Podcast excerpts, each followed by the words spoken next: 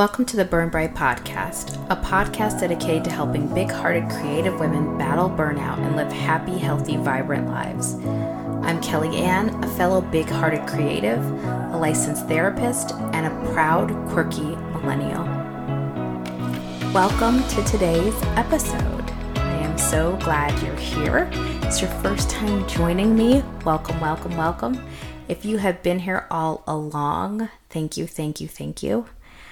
Today, I want to talk about stress and how to manage it in a way that puts a stop to overwhelm. I know that so many of us are coping with so many different stressors and so many different challenges right now that I wanted to get back to giving you some practical tips on how to just cope with daily challenges that you're facing and acknowledge that we are all having bouts of anxiety as we deal with a pandemic and we deal with an economy that is strained and we deal with communities of color, particularly black communities that are struggling right now under the weight of what it means to be non white in America. Now, that is practically how that is deadly in many instances.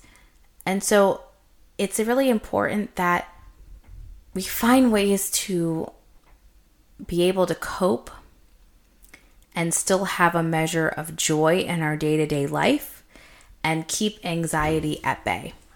So, today I wanted to go over four ways that we can do this.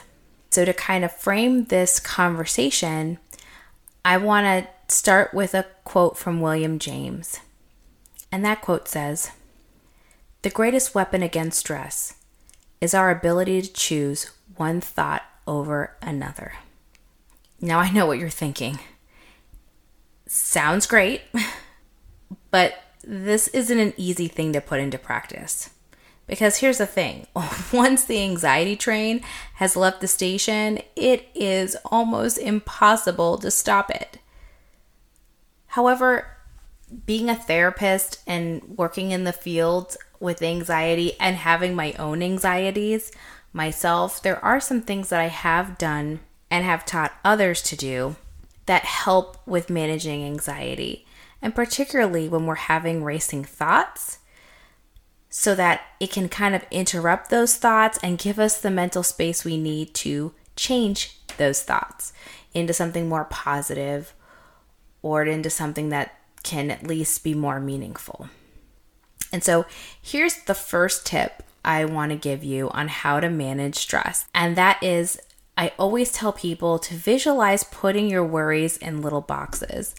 I have been doing this for years right? So, what I do is when I have a ton of things on my mind, a ton of challenges or a ton of worries, like probably what we're all facing right now, it can get overwhelming really quickly. And particularly at night or whenever I have a break or a pause in my day, the worries seep in. And I find with sleep, for example, when I want to go to bed, I'm thinking about oh, this problem, or I'm worried about a person, or I'm thinking about a deadline, whatever that is, and all of a sudden, sleep, even though I'm physically tired, there's no chance I'm getting to bed as long as my mind is racing. So, what I've learned to do is put my worries in little boxes. So, I visualize myself putting a worry in a box. And this becomes a visualization exercise. I love hat boxes, and for a while I decorated my living spaces with them. And I still have a few in my current apartment, but years ago I had them all over the place. And I, I collect boxes, decorative boxes. I put like DVDs and Blu rays and all kinds of things in there. So when I do this exercise, I visualize boxes like that in, in my closet. And instead of a hat or a Blu ray or some books, I put my worries. So I visualize my worries about a deadline going in a box. And then I visualize a worry about a person. Maybe I'm worried about my family. I put that in a box. And so I have these very kind of elegant hat boxes of various sizes. And my anxiety loves to be stylish, I guess. And so what I do is I put them in little boxes, one for each worry. And I go through this visualization, decorating and putting my worries in my nice hat boxes. And then what I do is once they're in those boxes that I love, those pretty little boxes, I put them in my mental closet. So put your worries in boxes and then put them in your mental closet. You visualize doing all of this and you close the door. And there's something about that exercise that one releases anxiety, but also feels like you're addressing each one because you are naming it out loud in your brain. You're saying, okay, right now I'm worried about maybe my kids' pending school year. And you're honoring the fact that it's a concern, but you're putting it in that box and you're putting in that closet and you're putting it away for now. Because for now, if it's bedtime, it's not useful and you need sleep, or if you have other things you have to do, it's not useful to be thinking about that at the moment. And so the visualization of putting your worries in boxes and then putting them away can be very powerful. The second thing I do, and I recommend people do when I'm managing my anxiety and my stress, is I interrupt those overwhelming feelings with a simple big breath. And I know that this is something that people say all the time, but they say it all the time because it works. There is so much power in belly and diaphragm breathing as a tool to relieve anxiety and to bring down our stress levels. And so, what I recommend people doing is that they inhale through their nose and count to six. And literally, it is just the one, two, three, and so on to six, and then exhaling through your mouth while counting in your brain to eight. And so you let it all out almost like a sigh. You sigh it all out for eight counts. And I try to do this 10 times or at least for a minute. So, one minute of deep, big breaths go a long way to lower our stress hormones, such as cortisol, and keep us grounded and feeling okay to kind of continue on. The third thing I recommend is just to move. The power of exercise, again, for some of us, that comes naturally. For others, that's like you're groaning at me right now. Like, why? Why are you recommending this? But it's so important that we just move. How you move doesn't matter, but that you move does. So, taking a walk outside, doing a workout that you love. If nothing else, putting on YouTube, there's so many workouts on YouTube that I love. I should probably curate a list and release some of my favorite workouts that I do. They're, they're free, they're engaging, they're fun, but just moving your body releases so much stress and so much anxiety that it is worth pushing yourself to do it. And if all of that fails, I tell people put on your favorite song and dance. So, for three to five minutes, however long that song is, just absolutely dance with abandon and enjoy yourself. And that will release a lot of the energy and anxiety that we store in our bodies that keep us stressed and keep us feeling off balance and disconnected. So, last but not least, of the four things that we can do to manage our anxiety is to develop a daily self care practice. There really is no substitute to having something in place before stress hits. When you cultivate a practice for yourself, it'll make life less overwhelming and more joyful. I'm a huge proponent of building self care that is practical and works for you and to have self care that is complete and not superficial that really taps into your mental, emotional, spiritual, and physical needs because a good self care plan does all of those things. Next week, I'm going to get into detail about the five pillars of self care because I think those are important that you understand what those are. But for this week, I simply want to tell you that developing a practice of self care in any way, shape, or form you can grab it is going to do so much for you in managing stress. The 15 minutes you give yourself will reap rewards that will put years back onto your life by just having a daily practice and sticking to it. And of course, instead of waiting to be stressed to start a self care practice, a good self care practice has you engaging in it before you ever become stressed so that when stress hits, it is more manageable and you feel up to the task of being able to face whatever challenge you are dealing with. So, for self care, physical movement can be considered part of that.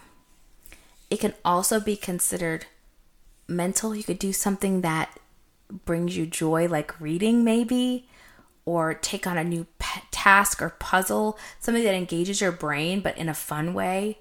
For spiritual, maybe it's connecting with nature or meditating, doing an affirmation. It could also be engaging in prayer if you're religious. And for emotional, it can be connecting with your partner, making time to just be with each other and connect. It can be spending time with the people you love, doing things that bring you joy. Even spending time cuddling with your pet counts for emotional or heart led self care. So, when we're engaging in all five of those pillars, it makes a huge difference in our life and reduces our stress level. So, again, to recap, those four things are visualize putting your worries in little boxes. The second thing we talked about was interrupt any overwhelming feelings by taking a simple big breath. We talked about moving our bodies for at least 15 minutes. Lastly, we talked about developing a daily self care practice, and that by engaging in daily self care and building up that routine, it will help us before stress hits to make sure that we're not overwhelmed, but we also inject joy into our days. And so, as the quote from William James said at the beginning, that our greatest weapon against stress is our ability to choose one thought over another, then our ability to deal with stress means that we are choosing to put our worries in boxes, take a deep breath, move our bodies, and put our thoughts on our daily self care practice. And once we're able to take our minds off of our anxieties, then we're able to put our minds onto other things, such as cultivating a daily gratitude list. That can be a powerful way to change our thoughts by bringing to mind all the things we are grateful for. We know there's so many reasons to be stressed and anxious and angry, rightfully so. But there are equal reasons to be joyful, optimistic, and grateful. And where do you really want to put your energy? Into all the things that have gone wrong in your life or are going wrong into the world, or into all the things that are going right in small and big ways? And as a reminder, investing in gratitude and preaching the language of positivity does not mean that you ignore injustice cruelty, dishonesty. It doesn't mean that you live in a ro- world of rose colored glasses where you pretend those things don't exist or you condone them. I'm not in any way, shape, or form saying that. But I am saying that true self care practice and true mental health and reducing your stress level means that you give priority to focusing on the positive.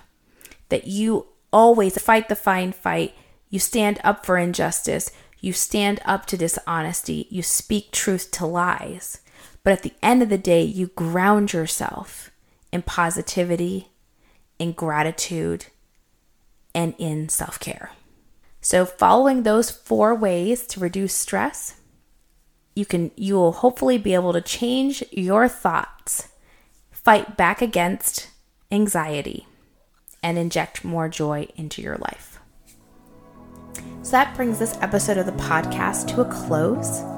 As always, thanks for joining me this week on the Burn Bright podcast. You can find me on Instagram at Burn Bright Podcast and at letsburnbright.com for more info on self care, mindfulness, and burnout prevention. You can find this podcast on a host of platforms Apple and Google Podcast and Spotify, just to name a few. It would mean the world to me if you would subscribe and leave a review so that you can catch every new episode when the fresh content drops each week. So that until next Wednesday, as always, take care of yourself and take care of each other.